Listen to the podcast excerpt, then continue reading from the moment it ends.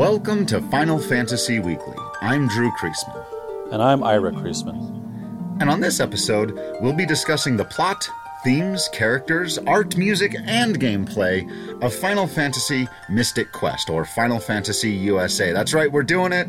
We're doing this despite its reputation in the franchise. We're going to have a lot of fun talking about this game. It was originally released in October of 1992.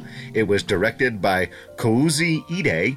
It was written by Chihiro Fujioka and composed, and this is important, the music was composed by Ryuji Sasai. Uh, there's a lot of names coming at you there. Not the normal names from the Final Fantasy franchise, you may have noticed. A couple of notes on these guys. The writer has an interesting history. He was a video game designer, obviously, for this one, but was a composer and a rock drummer. So even the writer of the game has a musical background, which I think you come to see that the main quality of this game is its music that kind of tracks but he's also known for directing Super Mario RPG, a truly fantastic game, and has been involved in the Mario and Luigi games. I also found this really fascinating. He is currently a member of a band called Earthbound Papas, which is led by Final Fantasy composer Nobuo Uematsu.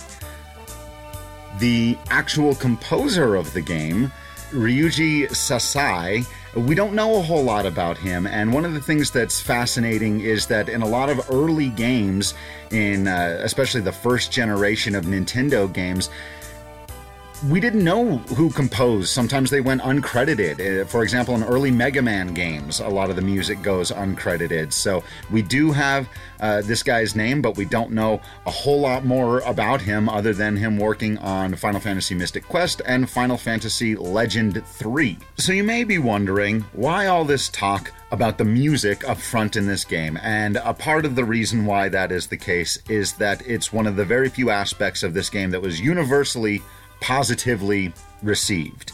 The game, for the most part, is considered to be one of the worst in the franchise. Some people don't even like to consider it a member of the franchise. It got a 29 out of 40 from Electronic Gaming Monthly.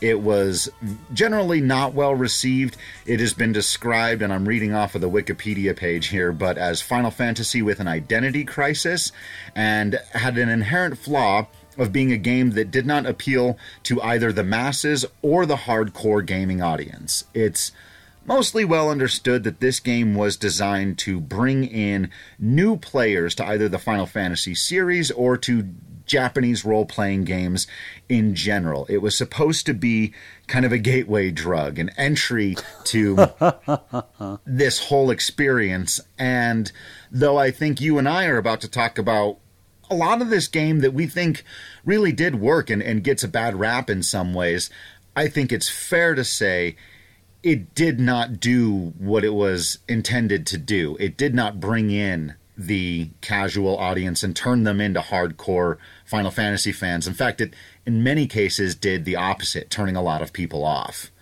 Well, for me, and I think I've said this before on previous episodes, it, it kind of did bring me in. Uh, again, my first real Final Fantasy was Final Fantasy VI, though I played some Final Fantasy when I was younger than that.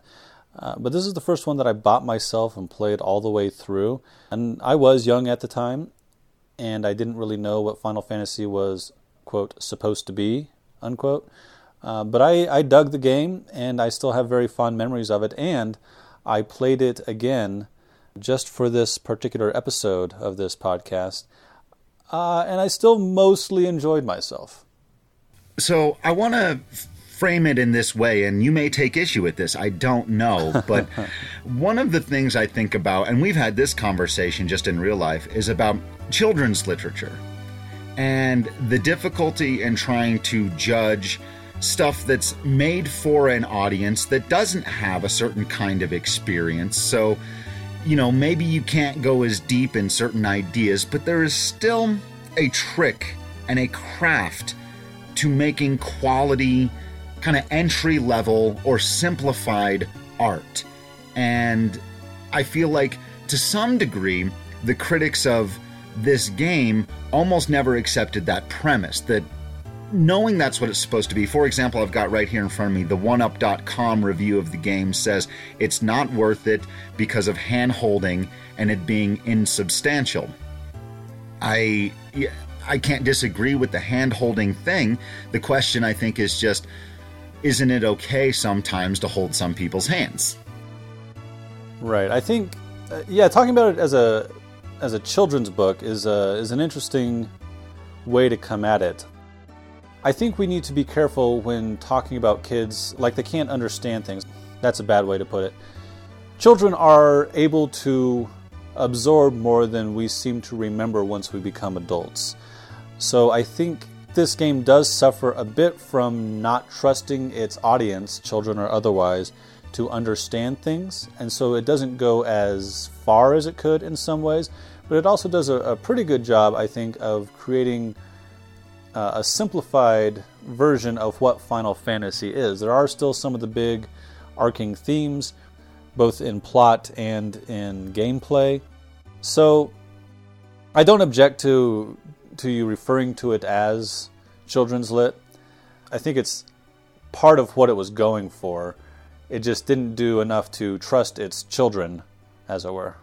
I think that's a really good way to put it. And one other thing before we get into talking about the specifics of the game that I think was difficult for a lot of the audience. We've talked a lot about expectations and how the best way to objectively review art is to get rid of as many expectations as possible.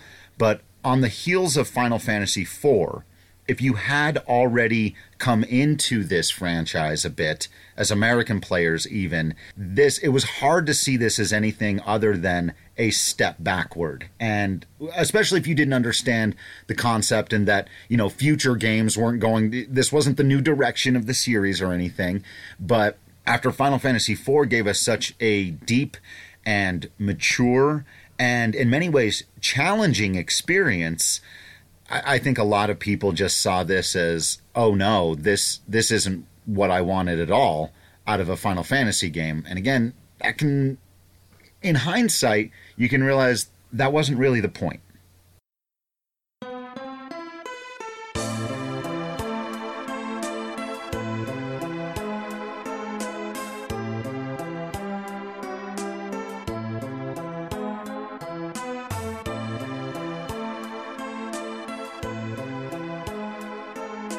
Okay, so what we're going to do a little differently is actually just try to cover this entire game in one episode. Kind of knowing a little bit about all that stuff we just talked about with its reputation. We're going to get through the plot a little quicker, the themes a little quicker, the music, art, gameplay, all of that stuff. And part of that is because I think we both probably feel, and this will be our big question running throughout the conversation, that those elements, there's just not quite as much to analyze in this one, and I don't think too many people would disagree with that. For all that I'm really fond of this game, uh, especially in retrospect, yeah, there's not as much to it. So, let's get right into the plot. What, more or less, happens in Final Fantasy Mystic Quest? The first thing that happens is there's an earthquake, and our hero, young man in a blue suit of armor, who we learn is named Benjamin, Actually, we don't learn that. You get to choose his name. We talked uh, an episode or three ago about choosing names. You only know his name is Benjamin if you have the strategy guide or you read the instruction booklet.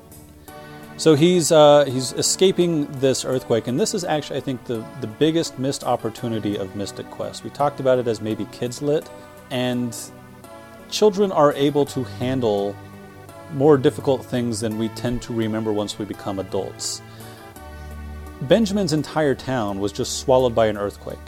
It's mentioned briefly and it never comes up again, and I think this could have been one of those things dealing with that that tragedy with that trauma could have been a really interesting thread throughout the game, but it never comes back.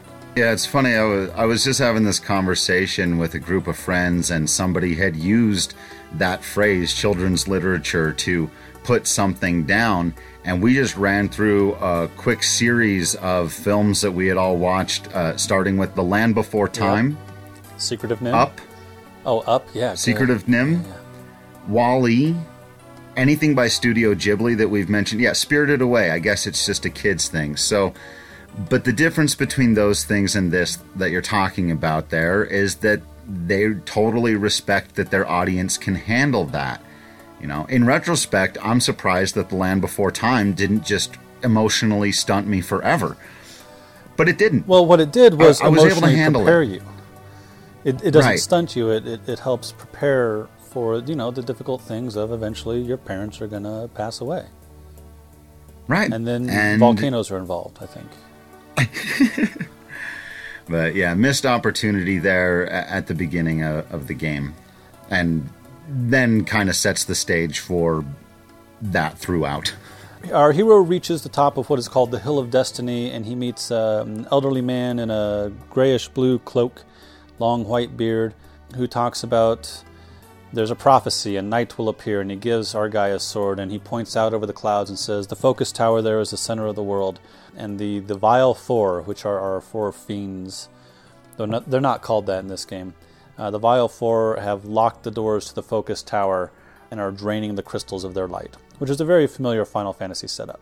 And then a behemoth appears, and with the sword, this old man is just given our hero. Uh, we're able to fight the behemoth and, and win.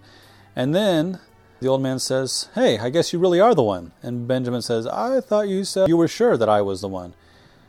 And the old man, who, if you have the strategy guide, you know his name is White, says, Actually, it was more of a guess. And then he takes off on his flying cloud.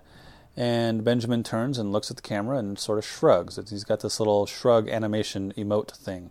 And that'll happen a lot. The, this game will several times throughout Ben will turn and look at us as the hand of fate and sort of shrug at us, and we just move on with whatever we're doing. I do like that part of it. I think it's got a nice little sense of humor about it. Our character goes down into the first chapter of the game, the the Crystal of Earth. Uh, we get to the level forest. The level forest is brown and, and falling apart, and we are uh, we meet there an old man. We push aside a boulder for him, and he takes us to Foresta, where we meet Kaeli, Kaeli is our first guest party member. She joins up. She's got a big ol' axe, and she is determined to help heal the forest. She knows there's this evil tree at the end of the forest, and she's going to take us there, and we're going to chop that sucker down. We get there pretty quickly. It's a it's a quick dungeon, and she chops down the tree, and it turns out it's not a tree; it's a minotaur, and the minotaur poisons her. We fight the Minotaur, we win, but Kaeli uh, cannot continue. The, the poison has made her extraordinarily ill, so you take her home, uh, and her mother says she needs the elixir to heal her. So we go up to the Sand Temple. Uh, there's a desert just north of the level forest. Uh, and in the Sand Temple, we open the chest, but there's nothing there. And then this baller music comes on. I'm pretty sure I used that word correctly. And we meet Tristam for the first time.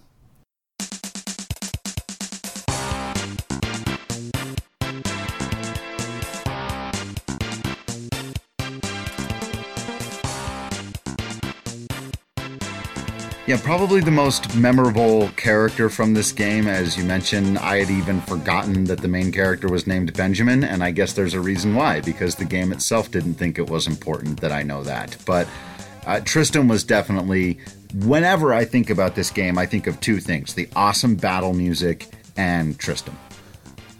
So Tristam has the elixir, and he's willing to give it to you.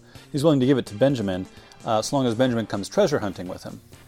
You got to love a friend you meet, and the very first thing he says is, "Let's go on a treasure hunting adventure." and then maybe I'll help you save your other friend. Yeah. Right. So Benjamin takes you up to the Bone Dungeon. The Bone Dungeon is a pretty quick dungeon, and at the end of it, you fight a boss called Flamerus Rex, which is a big Tyrannosaurus Rex skeleton of red bones. Turns out this is our first elemental fiend, one of the Vile Four. You beat Flamerus Rex the earth crystal reappears and lights up and ben's kind of excited. He's like oh hey i you know i saved the first crystal. And tristam says yeah but check out this treasure chest over here. And he opens it up and uh, he takes the like i i remember when i was a kid i wanted that treasure chest and that dude got it and now he's not sticking with me. So he, he immediately shows off that it's this sort of grappling claw. He shoots it out and then it retracts back to him. And i was like ah, i want that. And he's like here's your elixir kid which is important because you got to save Kaeli. Yeah, but I want that grappling claw. I guess I should say that's actually the third thing. In fact, no, that may be the first thing I think of when I think of Final Fantasy Mystic Quest is that grappling claw. I want one of those. I still want one of those. so uh, you take the elixir back to Foresta. Foresta is now the the town and the level forest are all green again because you've defeated the fiend of Earth. You give her the elixir. She's still sick though, so she can't come with you. She does tell you that she's trying to find her father, Captain Mac, and there's a guy in Aquaria named Spencer who's a friend of her father's who might know something.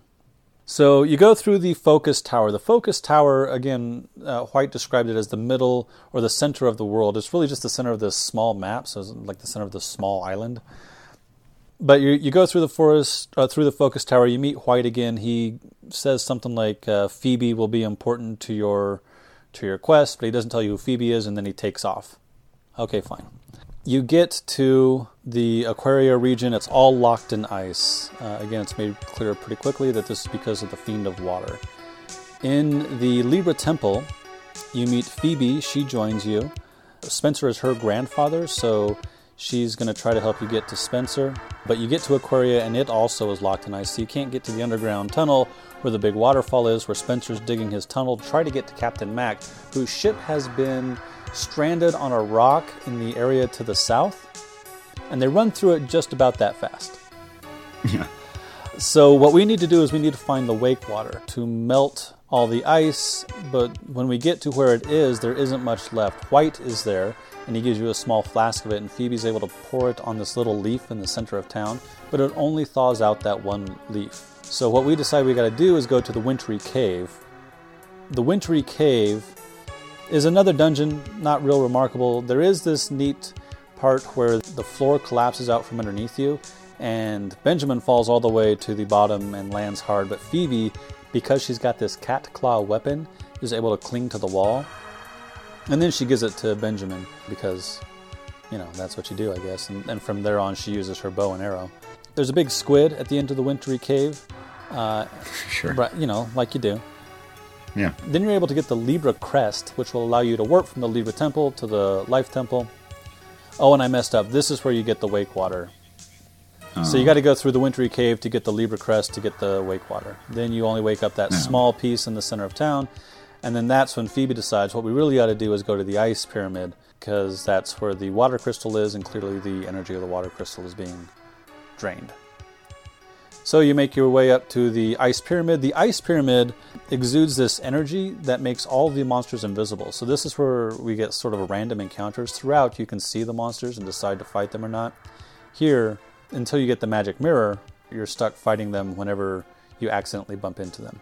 The Fiend of Water is the Ice Golem. You defeat that. You release the Water Crystal. Its energies are being used properly again. Uh, and then the the region of Aquaria is no longer locked in ice. You can get into Spencer's place, which is this tunnel he's digging, like I said before. Uh, and he will talk to you about, oh, you must be the prophesied one, and my buddy Captain Mac has been researching the prophecy. That's why he was out on this sailing mission. So you make your way back through the focus tower to the area of Fireburg. This is the fire region, obviously, of Final Fantasy Mystic Quest. It is experiencing a lot of earthquakes because the volcano of the region is is active. You get to Fireburg, you make your way to Reuben's house. Reuben's father has been trapped by a boulder, and the buddy that Reuben's father was with has run away, and he's the only one who can like tell you how to get there. But he's locked himself inside his house. So fortunately, there's a guy at the hotel who has uh, who can pick any lock, and it's Tristam, and he's able to get you and Reuben into this guy's house so you can shake him down. So you can get a hold of the mega grenade, which you can then use to free Reuben's father. Then Reuben sticks with you. You go through the abandoned mine to fight the Jinn, which is how you uh, access the area where Reuben's father is trapped. You free him by tossing the grenade at the boulder. And once once that happens, Reuben agrees to help you restore the fire crystal. So you go into the volcano and you go down into the volcano. It's kind of a cool dungeon. This place also has random encounters. There's like smog, so there's random encounters in certain areas until you get the gas mask, and then you can see the. Yeah, this is actually a memorable dungeon for a minute. Yeah, I, I, I like this part. At the end, you fight the dual-headed Hydra. You kick its butt. You restore the crystal of fire, and then you and Reuben go through the focus tower, and we're we're already to chapter four here, the Crystal of Wind. So one is earth, two is water, three is fire, and now here we are, chapter four. You're going across this big rope bridge. Final Fantasy has a thing for big bridges. And Tristam is knocked off the bridge by an enemy. Uh, and he says, You know, I'll be fine. You go on ahead. I'll catch up. Turns out he's more injured than he, he wants to admit. You do run into Tristam here. He helps you get through the alive forest. Uh, but once you get to the giant tree, it refuses to speak to you. So you need to go back and find Kaeli because she speaks to trees, as we all know. Uh, and when she comes back, she's got better armor and a big frickin' axe, which is pretty cool. Even more bigger axe. Even more bigger axe. So once you get Kaeli, you can go back to the, the giant tree. He says he'll help you out, but that you need to go inside him and fight all those monsters. Final Fantasy also has this thing for making certain dungeons be inside of big monsters. Yeah, which is awesome. You're able to help the, the giant tree, and you make your way to the town of Windia. Oh, I neglected to mention. We said we wanted that grapple claw. Tristan gives it to you after you meet up with Kaeli for the second time. So he helps you out in the live forest and then says, "Hey, kid, you earned this," and gives you the dragon claw. So then you can you have to use that to get through the dungeon because it grapples you to various spots. We'll get into more of that when we talk about the gameplay. In Windia, you meet Otto. Otto is Mystic Quest's Cid. In fact, I didn't know it at the time, but uh, once you uh, delve deeper into the lore of Mystic Quest, you find out his name is Otto Sid Birkenstein, which I think we mentioned last episode. Yeah. Otto Sid Beckenstein tells you that his daughter Norma has crossed the Rainbow Road to get to the North Tower, but that the wind from Mount Gale uh, shook the road and broke it. I assume this is a reference to Norse mythology and the Rainbow Bridge. Yeah. The the Bifrost. The Bifrost. Yeah, that's a that's a Norse thing. All right, so you go to uh, you go to Mount Gale, you rescue the little girl, you fight off the headless horseman, then you make your way to Pazu's tower. Pazu is our fourth fiend. This is an interesting aspect of this particular dungeon. Pazu's on every floor, so you have to find him and trap him on a certain floor, so you can block off certain elevator uh, access points until you're finally able to stop him and fight him. This is also where you pick up the Excalibur, for what it's worth. You defeat Pazu, or excuse me, Pazuzu, P-A-Z-U-Z-U, which I think is a reference to the zoo, Z-U, bird monsters that are common throughout Final Fantasy. Mm-hmm. You're able to defeat Pazuzu, restore the Crystal of Wind. Uh, you get a particular Giga that you can give to Otto to re- reinstate the Rainbow Bridge. Uh, you free Captain Mac from where his ship was stranded.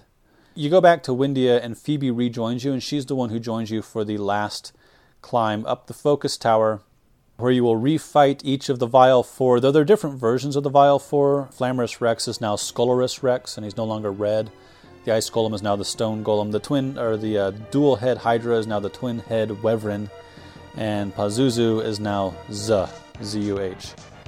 At the very end, you make your way to, through this kind of cool space background to where the Dark King is. You fight the Dark King, you beat the Dark King, and then Benjamin and Phoebe sail off into the sunset.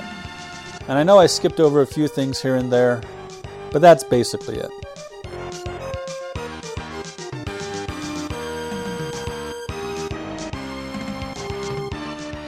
Yeah, that's and and and I think that goes to show. First of all, well done, well done.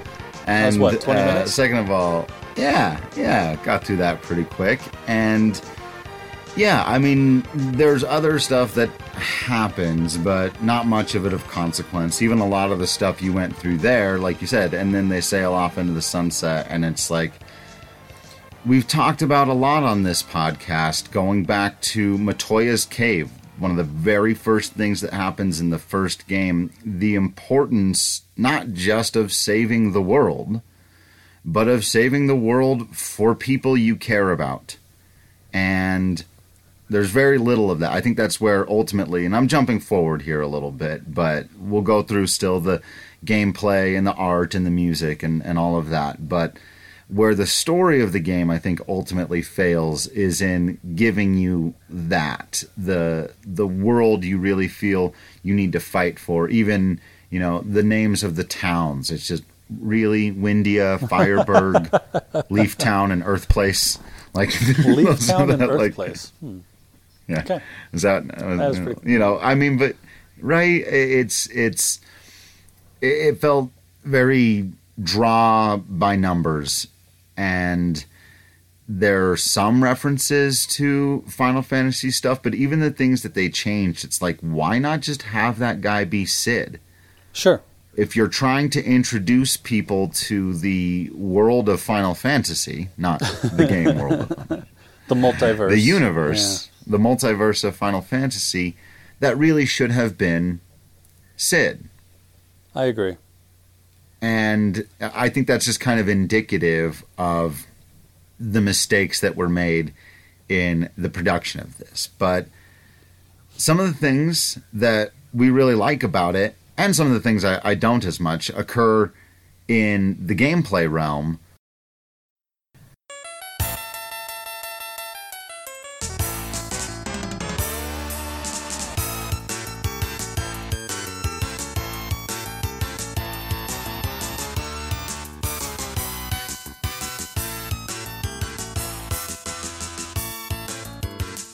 I'll just say plainly, a lot of the stuff I didn't like about the gameplay of this has to do with the thing I was just talking about. One, it's not indicative of how Final Fantasy plays. I don't know why you would make these changes if the goal of your game is to introduce a new audience to your franchise. But I do also have to admit that it felt very Zelda like to me. The being able to throw out, we talked about the claw, you can use the axe to chop down trees right. on the overworld map. And while that's kind of cool, and there's really no reason why, if that stuff already existed in other Final Fantasy games, it's not like it would ruin those for me, but it made it feel like something else. And I think ultimately that was a mistake. I agree. I think it should have been more in line with what Final Fantasy was like at the time. At the same time, I appreciate that the the various dungeons require you to push a boulder, to jump over various uh, chasms. You know, you have to put the boulder in the right spot so you can go around to the ledge and then jump onto the boulder and then jump onto the other ledge. I think that's fun. The sword is required to turn certain switches. You got to use the claw to climb up certain walls. The explosives, I, we mentioned the mega grenade, I think. Right. The bombs and, and so on are required to break through certain walls. So I think it's a fun little aspect. I don't think it's terribly consequential but you're right, it doesn't really feel like anything else Final Fantasy has done. On the other hand, we have mentioned that Final Fantasy is as much about change as it is about staying the same. And so that it is different doesn't bother me. That it doesn't that it's not of any real consequence kind of does bother me. Yeah, I gotta agree because, you know, we would see platforming elements in 10 2, and I remember being a little reticent of that, but I thought they were executed so well and added something to that game and didn't take anything away from it. And I would say the same thing about Final Fantasy 15. In fact, you just mentioned there's a grenade throwing element. You kind of throw magic. And so I know people hated that as a magic system, but there is a throwing system for certain items that I found really interesting and compelling. That, you know, and of course, there's a lot of platforming in that game too. In fact, there's extreme platforming in Final Fantasy 15. You can right. teleport all over the place. No platforms and, needed.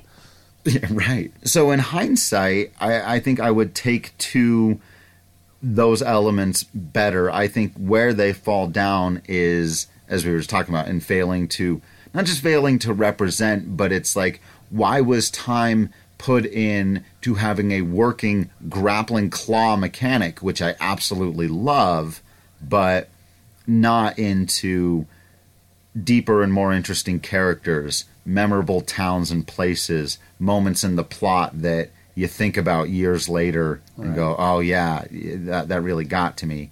It's like on the other hand, that grappling claw is pretty awesome. Pretty awesome. well, the, the grappling claw is awesome just in and of itself, but it means something that Noctis can teleport.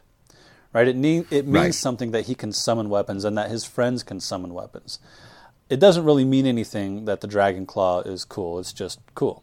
It is worth noting that you can swap between your weapons in combat, and they each uh, have different applications. The axe is good against some enemies. The sword is good against some enemies. The claws do various uh, status ailments, and the bombs, the explosives, can hit all the enemies at once. So that's that's interesting, at least.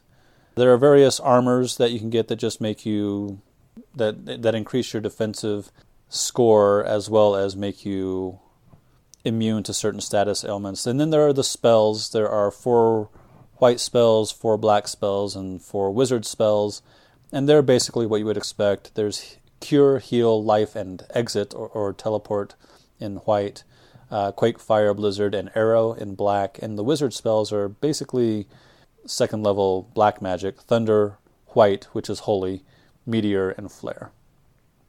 The item system is pretty pretty basic. Also, there's a cure potion, a heal potion, a seed which recovers your magic points, and a refresher. There's uh, there's an aspect to the game where uh, enemies might reduce your stats, and the refreshers will replenish your stats in combat.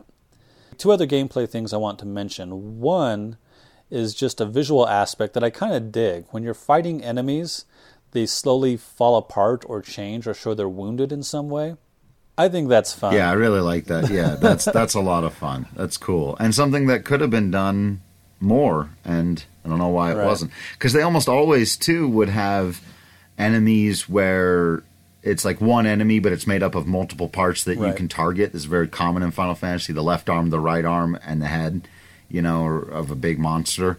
And so why not just be able to like knock it all the way off? Which they would eventually do for those types of battles, sure. but for just regular battles, watching the monster slowly fall apart is pretty cool. the other big gameplay thing is that there are these battlefields. So when you're wandering around the overworld map, you don't wander. You go from one point to another point. So if the arrow is gray, that means you can't go that way. If the arrow is blinking red and yellow, that means you can go that way. And you just go from town to point to dungeon and so on. But there are these battlefields that are dotted throughout the world. And it's is sort of this green tombstone looking thing with a pair of crossed swords. And you, you uh, enter it and you just dumped right into a battle. You defeat all 10 battles and you get a prize. It's usually uh, experience, but sometimes it's certain items. There are some pieces of armor that you can only get by defeating the battlefield, other various items also, not just armor. And I kind of dig that as a way to circumvent the random encounter problem, or what some people consider to be the random encounter problem. But it gets kind of grindy. Like if I want to jump through all 10 battles real quick, it takes five minutes of just jamming the A button till I'm done. Yeah, I'm, I'm of two minds on this for similar reasons. I think it's actually pretty cool as a gameplay mechanic. It gives you, as the player, a little bit more control over when you feel like playing the game and doing a bunch of battling and leveling up your characters, and when you feel like going through the story. If it was a more compelling story, especially, I think that would fit for a player like me, who a lot of times I just want to do the story part of the thing and having a bunch of random encounters, like running into a long dungeon when you've got like an hour and a half to play before you're going to go to bed and you want to know what happens next in the story. That's why you turned the video game on today. And then you've got to go through this super long dungeon with a bunch of random encounters. I kind of hate that. and so I, I get the appeal of this. On the other hand, I do think there you you lose something as it's best when it's balanced right, but you lose something when your party of adventurers isn't constantly in imminent danger. Right. That's going back to Dungeons and Dragons, Lord of the Rings. There are random encounters in Lord of the Rings movies. Like that's how important randomly being attacked on the road to what you're doing is important to understanding the mindset of the people who would go on an adventure like this. And so in a way maybe that contributes to the lack of character depth that I feel in this game that you know we talked about Benjamin not having to deal much with this actual tragedy he experienced and it seems like there's very little consequence to the actions of the characters and maybe it's because it seems like they deal with one problem at a time, Right. which none of us in real life do. I barely deal with my problems at all. so, uh, to that point of, of being in imminent danger, it is possible. I said there was only a couple other things I wanted to mention about gameplay. Here's one more thing I want to mention. It is Yeah. possible to suddenly die out of nowhere. There are enemies who can petrify you. So, if they do that, if one enemy petrifies your one of your characters and then you don't have time to get to your heal potion or your heal po- or your healing spell doesn't take for some reason and suddenly both of you are petrified you lose the game or if you're put to sleep or confused and then they start using the the petrification magics you, you'll just lose out of nowhere and it's kind of for the game that's supposed to be the easy one it's surprising how many times in my most recent playthrough so that I could research for this episode of Final Fantasy Weekly that I was ju- I just suddenly died for what seemed like no reason, just like all of a sudden I could barely do anything. However, that said, if you die in combat, a screen will pop up that says give up, yes or no. And if you choose yes, then that's the end of the game and you have to start over. But if you choose no, it just starts you at the beginning of the battle again.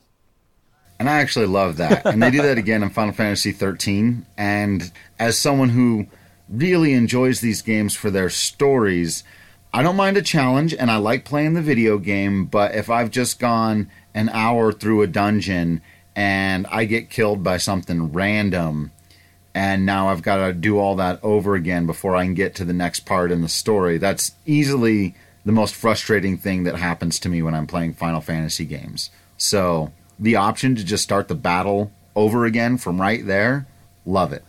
So, one last thing on gameplay, and it actually transitions because this is a bit of a visual thing as well, but the way that the battles are presented looks like a Phantasy Star game, not like a Final Fantasy game. Again, something I'm of two minds about. One, I kind of like it. I actually like the anxiety presented by the monster or the enemy coming right at you, facing you, and you battling back against them and, and facing them. But it is strange that, again, for something that's supposed to bring people into the franchise, Right. that's not how any of the other Final Fantasy games Right. look. And I like being able to see all my awesome character sprites, my heroes of the story, lined up, and I can see their faces and I can see their battle animations Yeah. in the middle of battle. Which does take us right into our next section, our next topic here, which is the art. And I don't know how long we're going to spend on this. I'll see what you've got to say about it. But I don't have a whole lot to say. I think the aesthetic is fine. Benjamin's sort of a an everyman kind of guy. He's just a I don't know, typical white dude, I guess, if we want to assume that white dudes are the typical. I think Kaeli's got a, kind of striking character design. She's got a bright green dress, bright red hair, and a giant axe. I think that's a cool design. yeah, I like her design a lot, actually. Looking back on it, I didn't remember her as well. But looking at it now, I think she's a design that honestly they could reuse. They could just rip off that entire character and bring her into a modern game. Uh, Kaeli is pretty cool. And there's no reason she should be stuck in this otherwise kind of bland universe. Well, for uh, a franchise that uses and reuses its ideas, seeing these five as a as an adventuring troupe somewhere, like if, if they if you saw these five characters sitting at a bar in Final Fantasy XIV, I'd dig it. Sure. Yeah. Phoebe is, you know, because she's the water representative, she's a blonde woman with a bow and, and blue clothing. Reuben is a heavily armored young man wielding a morning star, and he's got a cool helmet with a red stone in it. Tristam is. He's sort of dressed to blend into the desert, which is where you first meet him. He's got these sort of off white clothing, and he's also got a helmet as, as opposed to like a, a cloth hood and mask, which would be more typical of Final Fantasy ninjas. Though sometimes Final Fantasy ninjas have helmets, so I don't know. It turns out white, I didn't mention this, white is the crystal of light. So that he's sort of an old sage floating on a cloud is not totally ridiculous. Sure. Again, but it's sort of just a generic design. Like they're all these generic white guys, which is fine, but Yeah. it's just it's a bit cookie cutter, I guess. I don't dislike the characters. All of these characters stick with me for one reason or another. I I- again, I would dig seeing them redone somewhere or, or done with a little more depth somewhere. In fact, I think it is disappointing that there are only two characters that you can have in your party at a time. I thought throughout the game that, you know, all five of us would go on to fight the Dark King at the end, not just Ben and Phoebe. So, you know, again, it's not it doesn't blow me away, but it's the design of the characters and the design of the enemies is not disappointing. It's just a little bland, I guess. Yeah, I, was going to mention that about the monsters. You know, we've been talking about how Final Fantasy had been coming more and more into its own, especially by the fourth installment, getting away from more standard ghouls and goblins and imps and you know. But here in this game, we've got skeletons and minotaurs and yeah. evil trees at what I've called before standard fantasy fare. Yeah. And Medusas. None, right, Medusas. And nowhere are there bombs, which I don't know if we've seen those yet they're, in the they're franchise. because they destroyed the town of Mist. Oh, right, right. Of course they are. You're right. Of course they are. There's squids so, and crabs as opposed to sort of the illithid type creatures that they have instead. There's there's no uh, you know Moogles or chocobos, though there is a chocobo weather vane in Windia. But yeah, there's there's none of the Final Fantasy unique, or very little in the way of the Final Fantasy unique stuff. Right.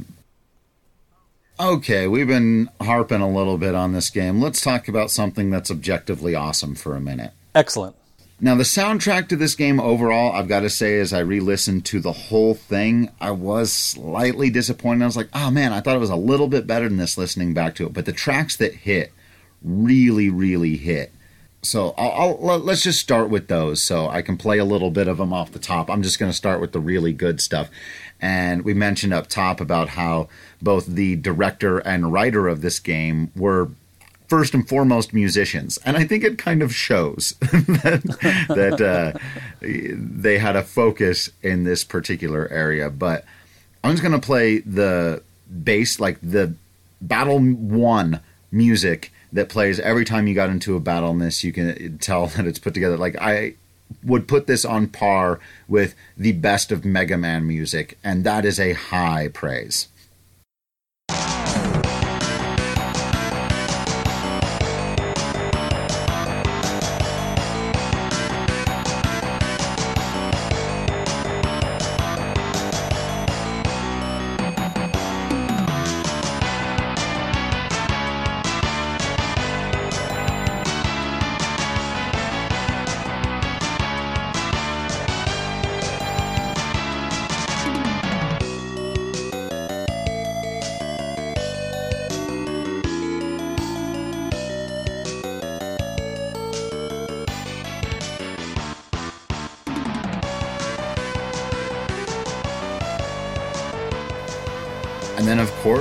Any good Final Fantasy game, there is boss battle music. And I think the thing that I find most interesting about this stuff is like Nobuo Uematsu found a way to create this kind of tension by drawing on a lot of the same influences, which are essentially, not to get too broad, but 80s hair metal bands like yeah. Iron Maiden and Poison and even Black Sabbath.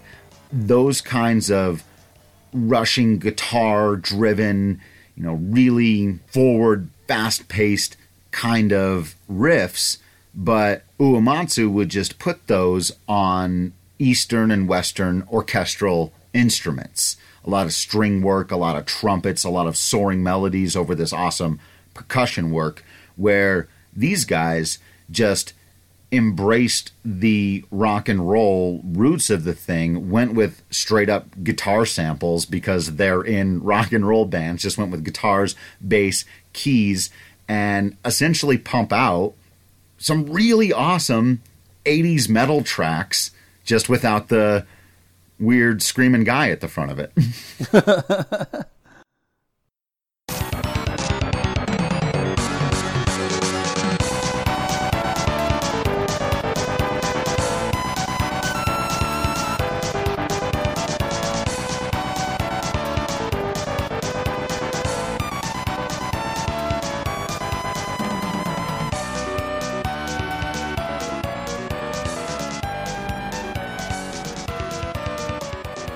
Yeah, I could listen to that stuff all day, but we do have a few other tracks we've got to talk about here.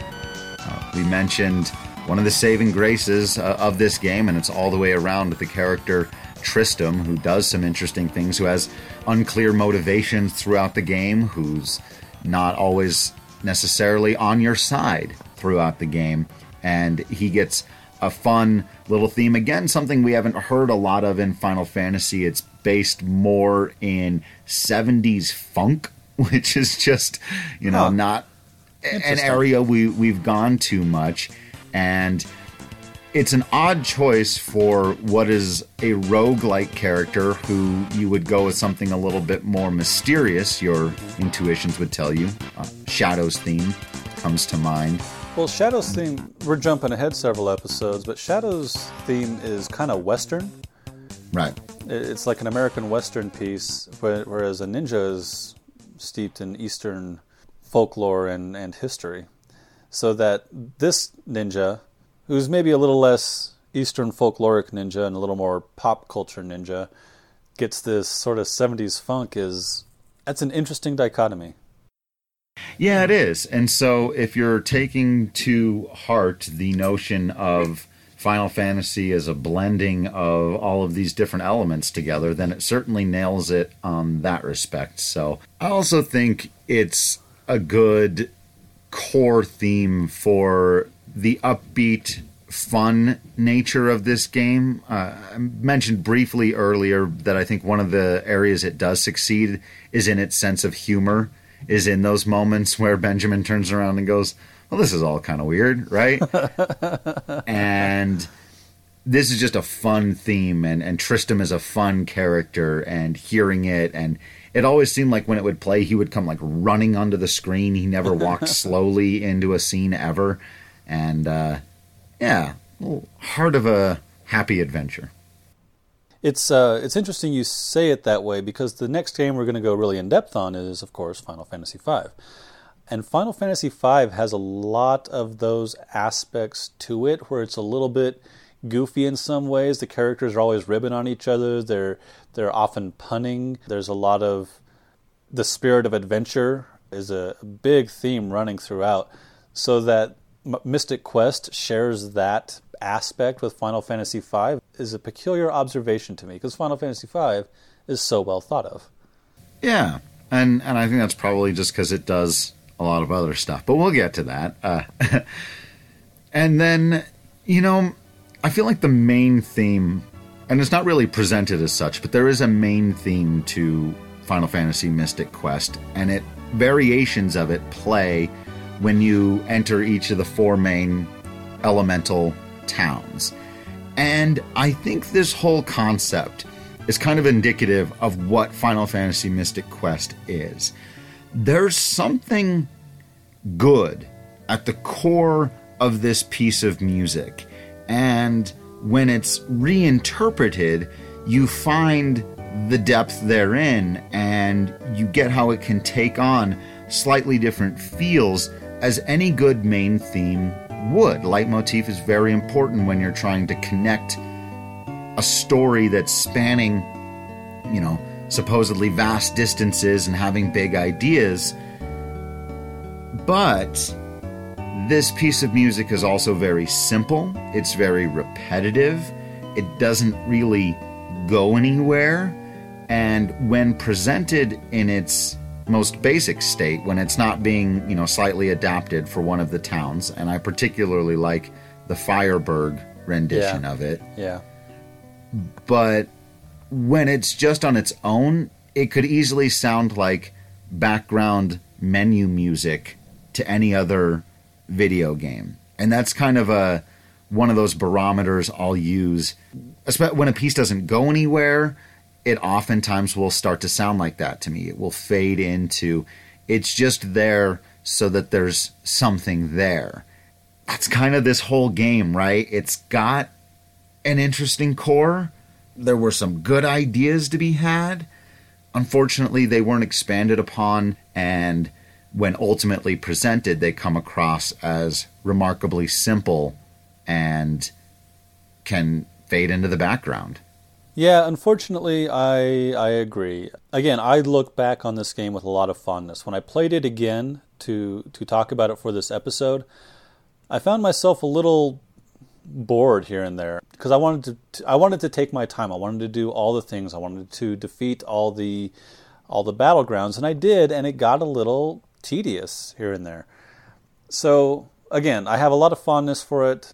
We talk about games we would like to see redone or remade or, or updated. I'd almost like to see this one ahead of just about anything else because I think there is, as you said, the core of something there. There's a lot of potential for a, a fun game, even if it is short and simple.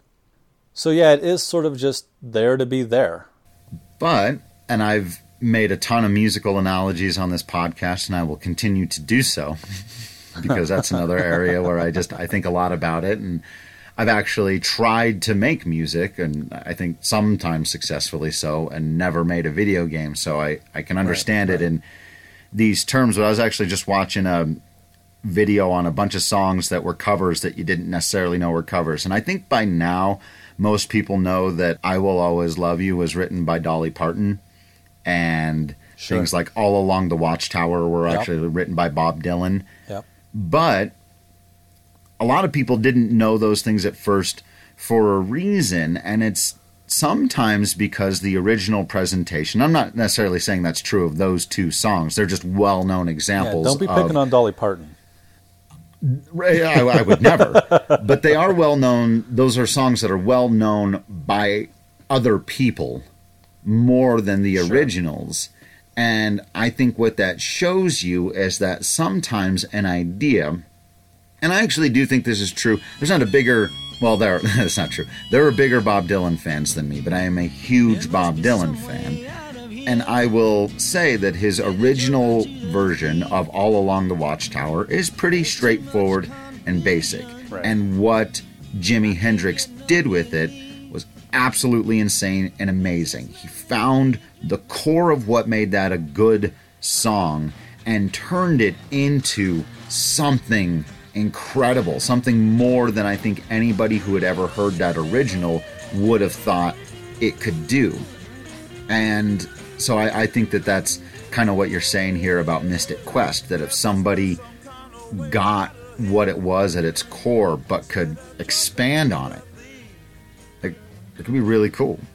That being said, I don't know that we need to really beat that dead horse by going through our five criteria like we do sure. at the end of every other game. I I think it's clear here that we both think that this was a worthwhile endeavor, I believe on the part of the people who made it, but ultimately unsuccessful both in terms of its execution and ultimately when your goal is to bring people in. If you don't do that, if you don't, like, I don't like using sales numbers as the be all end all for the quality of a product by any means, but when you admittedly simplify it to try to make it appeal to a broader audience and then it doesn't appeal to that audience, it's tough to call your piece of art a success. But we, that doesn't mean it's not worthy of study and time and conversation as we've given it here, I think. I agree. I think it is it is definitely worthy of being in the conversation. It's worthy of remembering in the pantheon of Final Fantasy games and universes. But ultimately it is I'm not going to say that I think it's a failure, but I also don't think it's a success. I think as a game it is mediocre, but it doesn't it doesn't fail in the same way that other games at the time might have failed. Um, that is to say, it it functions as a game. There you, there are things you do. You progress through the story. You progress to the end. You finish the game, and then it's done. So it it does all of those things, but it does it it does it in a way when where you're comparing it to other games or other Final Fantasies. It's not as interesting. It, just not as much depth, not as much choice. And the plot line compared to Final Fantasy IV before it and Final Fantasy V after it is lackluster. Again, I don't think it fails, but I do think it is mediocre, which is almost yeah, worse. it's it almost like you said, it fades into the background. It's not known for being a spectacular failure. It's known for being spectacularly mediocre. Yeah, and I I think for me, and I'm, I'm not sure I've ever said it exactly this way before, and if I have, it bears repeating that Final Fantasy is about ideas. Like to me, that's when it's at its best, when it's giving me ideas. Think about something I've never thought about before. Show me something I've never seen before. Give me an experience I've never had before. Take me to a completely different place. Give me that kind of otherworldly experience. And this is a game with like no ideas. Right. Yeah. Certainly nothing new. It's all, I mean, we've got the four fiends. The focus tower is the Tower of Babel. The Dark King is the Emperor of Palamecia, if you like it, or even just Garland. It's not right. I think it, it's interesting. Kaeli's a druid. We don't really have druids in Final Fantasy, but we have later we have geomancers, or I guess we had yeah. geomancers in three. So yeah, it's not. Yeah, it is what it is. It's fine. It could have been better. Yeah. so that's it for episode 21 yeah, of Final right, Fantasy yeah. Weekly. Thanks for joining us.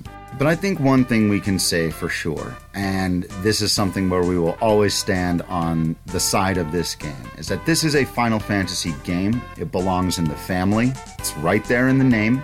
And this series, as we've said many times before, has always been about trying something new, trying something different, branching out, doing it differently. And they sure did it differently here.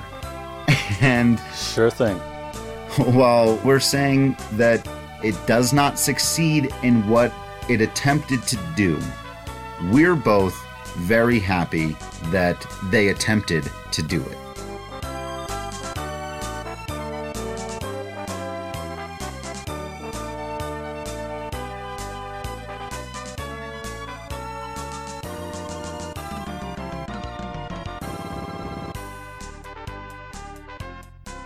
Thank you for listening, and thank you to everyone who's reached out to us. Let us know what we missed, got wrong, or should have mentioned by reaching out on Twitter at FFWeeklyPod, or you can hit us up on our Patreon at patreon.com slash ffweekly. That's also where you can find a whole bunch more episodes all the way up through the end of Final Fantasy VII. You can also find Studio Ghibli Weekly at patreon.com slash ffweekly. Just getting started on that. The second episode is about to go up as I'm recording this.